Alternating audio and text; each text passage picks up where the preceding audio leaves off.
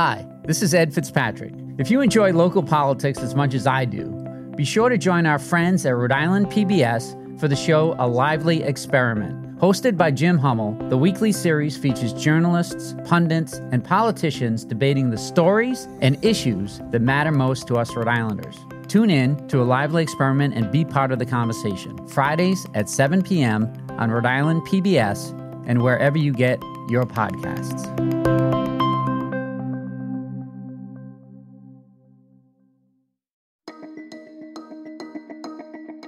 From the Boston Globe, this is Rhode Island Report. I'm Ed Fitzpatrick.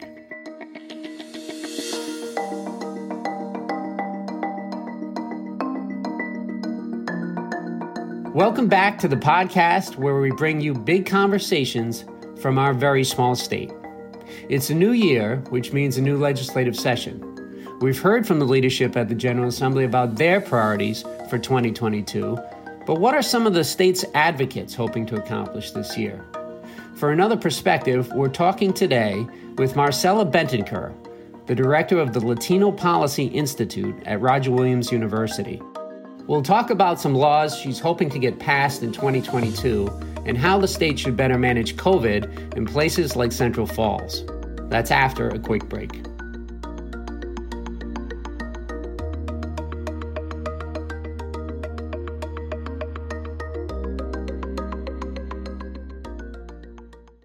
When you want to go beyond the headlines, let me recommend Rhode Island PBS Weekly. Rhode Island PBS Weekly is an award winning news magazine broadcast that gives you the full story, powered by investigative journalism and narrative storytelling. New episodes of Rhode Island PBS Weekly drop Sundays at 7:30 p.m. on Rhode Island PBS. Watch past episodes at ripbs.org slash weekly. That's ripbs.org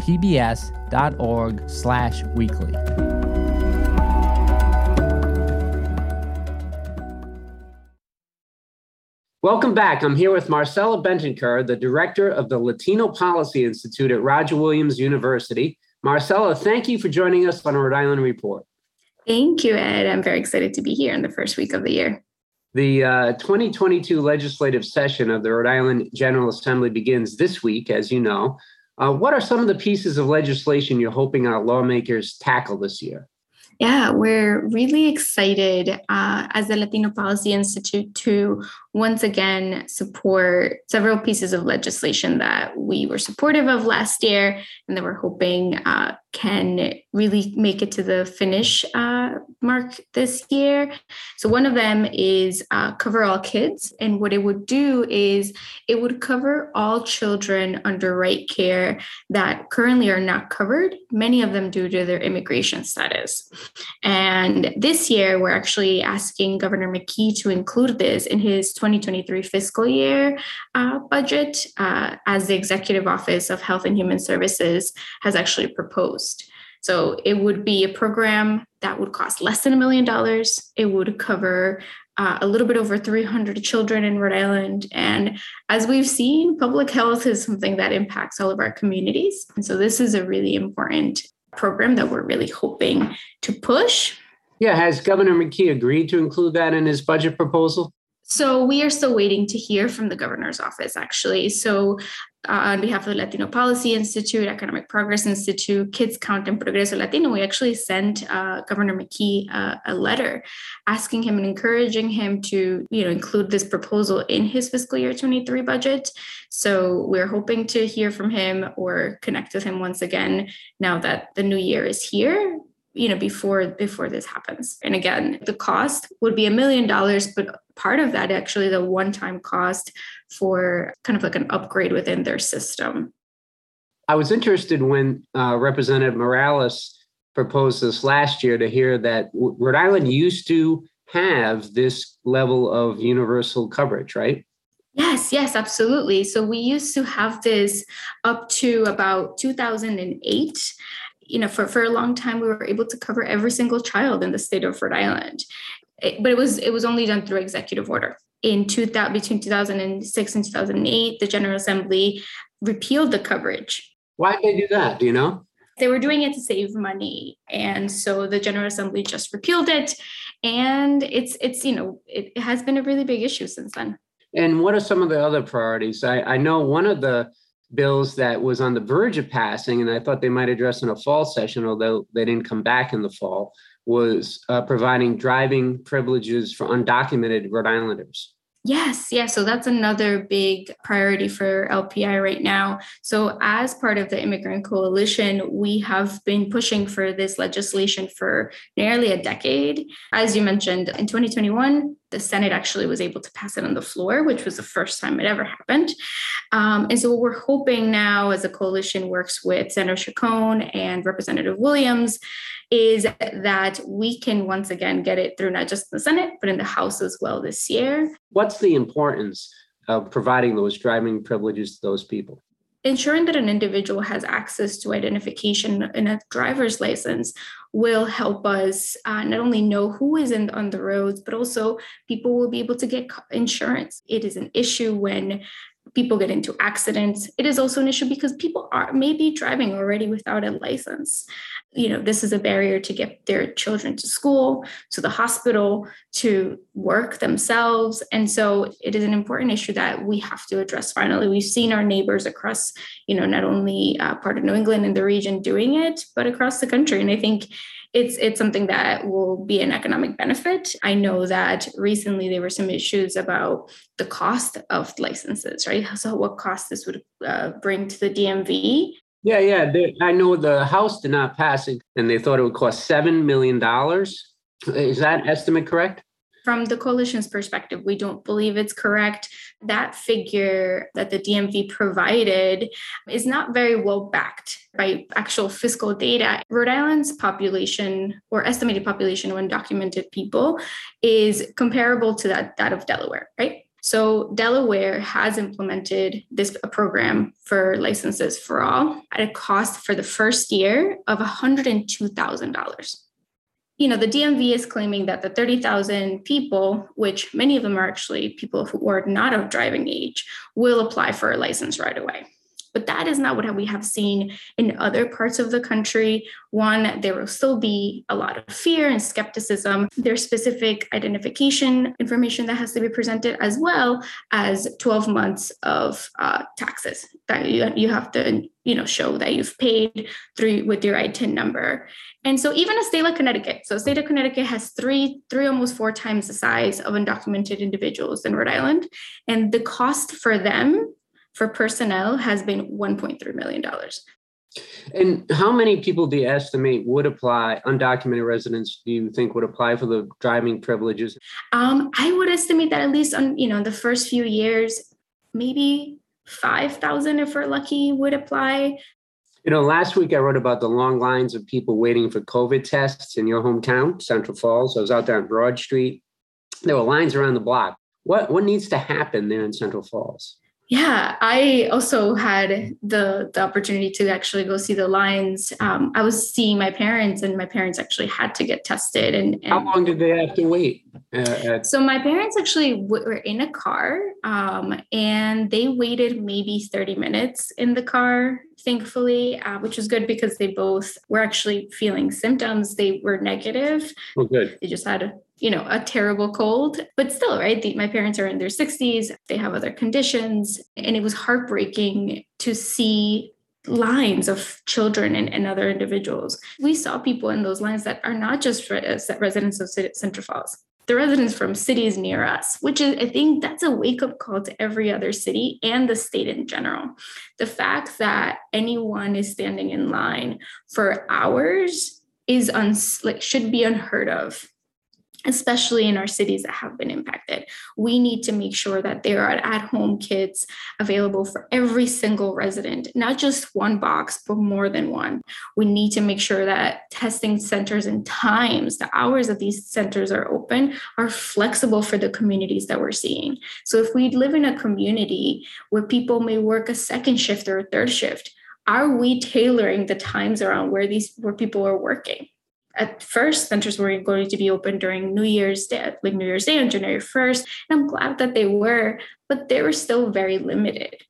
Again, this is not okay. PCR tests are still taking four to five days if we're lucky. We absolutely need to make sure that the online portals are open and accessible. But right now, if you go on it, you can't get tested until January 10th, which is a week from today. Finding rapid tests, at least in Providence County, is incredibly difficult. We need to act fast because the next month is going to be really, really difficult for our communities. Yeah, I was glad to see over the weekend Mayor Rivera in Central Falls saying that they were going to create a testing site at the uh, vacant Rite Aid on Broad Street. So I think that'll help get people inside at least, and hopefully provide some more capacity. But you meant, yeah, you mentioned the long lines. I, I brought my son down to uh, Providence Career and Technical Academy to get tested over the weekend, and the lines were around the the block. You you were waiting for hours there. So yeah, the a real real lack of capacity there. But you, you how important is is housing to addressing uh, the health issues that you're highlighting here? Because uh, Dr. Michael Fine, the Central Falls Public Health uh, advisor, was talking about how you know in Central Falls. If someone tests positive, it's very hard to isolate. People are in triple deckers. They're, they're, as you say, they're working in second shift at factories and warehouses and don't have the luxury of, of working from home often. Yeah, absolutely. And I think it's the same thing that has been happening for two years. For for many individuals, it is nearly impossible to to isolate. I can tell you, and from from example in our family, um, my parents live in a one bedroom apartment. If one of them had tested positive in the last couple of weeks, how would they isolate? You know, one of them can't stay in the room forever. Um, there's one shared bathroom. And that's lucky that there's only two humans in that apartment. We have other family members who there's multi generations in one apartment that may have be a two to three bedroom apartment. And this is because of several issues, right? Not only the high cost of housing and other issues, but this is also community. This is how our communities live. Then we bring in the issue of testing, right? So let's let's imagine one person in this house in a household of five or six test positive. The testing that has to continue after that, the lack of isolation, you know, the misunderstanding, misconception about how long we should isolate for, and I don't think that that part has actually been communicated very thoroughly or well to non-English speaking uh, individuals or just communities of color of how to do it. We're going to see just an incredible impact in the next month in our communities. Yeah, what's what's your message to Governor McKee about what needs to happen to address the uh, the surge in, in coronavirus cases that we're seeing in cities like Central Falls? Again, continuing to increase access to free testing at different times and different hours in different methods rapidly is incredibly important, right? Just off the bat, continuing to push vaccination rates. We can do so many things at once. We need to message boosting, we need to message uh, testing, but we also need to message what procedures and processes are in not just in the languages that our community needs but in a manner that reaches our communities right? It's communicating is not the language just the language but also in the way that we're doing it. I'm incredibly proud of uh, mayor rivera because she is in the community. Yeah i saw a shot of mayor rivera over at jenks parks pediatrics with a face shield on helping out. Yeah and that's just how she is. That's it. She she loves being on set with people However, not everyone has the access to have a mayor like Mayor Rivera. So we have other great mayors in other cities that need to do that. But more importantly, we have a governor who has the duty to do this with every like every part of the state, not just the city of Central Falls, but everyone else. Uh, so the state redistricting commission's been considering proposed new maps for the House and Senate districts. They'll be meeting later this week. And what's your analysis of how the maps would impact those states' Latino communities? Yeah, that part is something that we are really keeping an eye on because you know 20 years ago we did have our current secretary of state did um, uh, at that point with other team members uh, you know have to have to sue about the maps. And so it is something that the latino policy institute is definitely keeping an eye on not only for the statewide maps but also more importantly in the next few months for municipal maps. So how are you know how are city council seats going to be determined in cities like central falls or providence or pawtucket or woonsocket cranston? Um, so it's something that we're definitely keeping an eye on. We are very grateful to have partners like Common Cause and the ACLU to be uh, a voice in, in a lot of these places. And we're working with other national organizations to make sure that we're studying what the maps are looking like, as well as comparing it to the to the Latino population growth according to the census. Do you expect any litigation around what's proposed right now? As of right now, we're not, that is not something that we have talked about. But again, we have time. Given the, the large Latino population of Providence, are you surprised that there are not more Latino legislators? You know, that's a really interesting question because I'm surprised and disappointed that more of the city of Providence doesn't look like its community, you know, what their its residents look like. However, we also do have to acknowledge that power is usually held by a few, and that comes with money and that comes with influence. And it is incredibly difficult for individuals that are Latino, that are other, you know, individuals of color that may not come from money, that may not hold jobs that are flexible to be able to run for office. This is something that I've actually discussed with several people who have thought of running or want to run. Somebody who wants to be a state representative, or state senator, would need to have a job that allows them to leave their job from January through June at about three o'clock. And then won't have a conflict with you know whatever they're doing at the state house with their job. Sadly not a lot of us have that luxury. I know you've been involved in the let rhode island vote campaign. What, what does that legislation entail and what are its prospects for this legislative session yeah, the bill actually increases access to early to early voting and mail voting. It also secures and modernizes and streamlines mail and early voting process, which after 2020 is something that we really really need. In 2020, when many of us were able to vote by mail, because of executive order, we didn't need to have two witness signatures in our mail.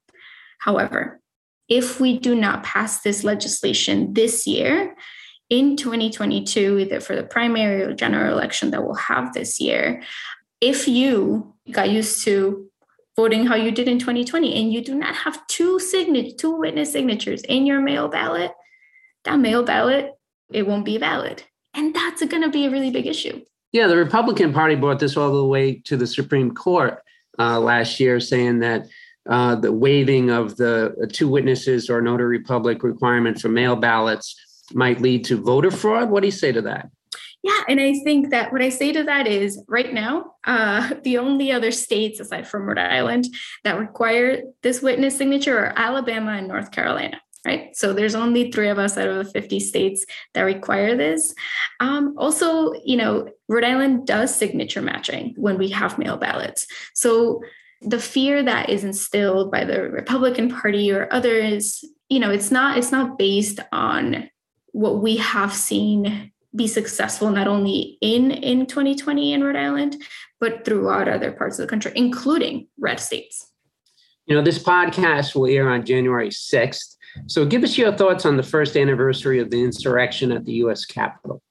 It is really heartbreaking that it has been an entire year since the insurrection when many of us uh, were frozen in front of our televisions or our phones seeing what was happening, I remember distinctly thinking it wasn't, it couldn't be real because you, this is something you only see on movies. After a year has passed, there is a part of me that is really afraid and sad that we have not learned as a nation how important our democracy is to continuing to be the, the country that we believe ourselves to be. And democracy means ensuring that every single person that can vote does with little to no hurdles. That the fact that our people who run our government um, are held accountable for their actions. And it is really, really concerning that there are still people out there who don't think this was a big deal. So we've covered a lot of ground today. Marcela, what's your uh, hopes for the Latino community in Rhode Island for 2022? For 2022, I hope that our Latino community receives the investments that we have deserved for many, many years. And I hope those investments come not only in an increase of affordable housing and a real big push to you know improve our education system in our in different districts. But i also hope that the Latino community, the needs of the Latino community, the importance of the Latino community becomes not a secondary thought to our elected officials, our business owners, and our decision makers. I think and I hope that it is time that we become a priority, we become part of the table, not just a secondary thought. Marcela Betancur, Happy New Year, and thanks for joining us today. Thank you so much, Ed. Happy New Year. Here are some more stories to check out this week in Globe, Rhode Island. My colleague Alexa Gagosz has been keeping an eye on the proposed merger between Lifespan and Care New England. Her latest article digs into the merger application to answer your questions about the plan. Alexa also has a cool story about an app that's designed to prevent food waste. Good to Go connects Rhode Islanders with local businesses that have unsold food at the end of the day. Customers get deals on everything from pizza to fresh vegetables. Be sure to read a story by Brian Amaral about how Governor McKee has been saying the state was ramping down on COVID in the lead up to Thanksgiving, but a confidential internal state report shows that a little more than a week before Thanksgiving, the state's own analysis warned COVID was spreading rapidly in Rhode Island. Find these stories and more at globe.com slash Rhode Island. That's globe.com slash Rhode Island. Rhode Island Report is a production of the Boston Globe. Today's episode was produced by Megan Hall, Carlos Munoz, and Scott Helman. Audio mixing and mastering by Marissa Ewing of Hemlock Creek Productions. Our music is from APM. Got a tip? Have someone you think we should talk to? We'd love to hear your ideas. Send us an email at rinews at globe.com. And if you like the show, do us a favor leave us a review on Apple Podcasts. I'm Ed Fitzpatrick. See you next week.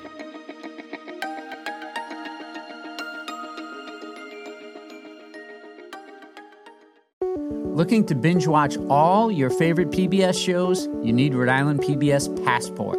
Masterpiece, Antiques Roadshow, Rhode Island PBS Weekly, and many more. Watch them all anytime and from any streaming device. Learn more about this member benefit at ripbs.org slash passport. That's ripbs.org slash passport.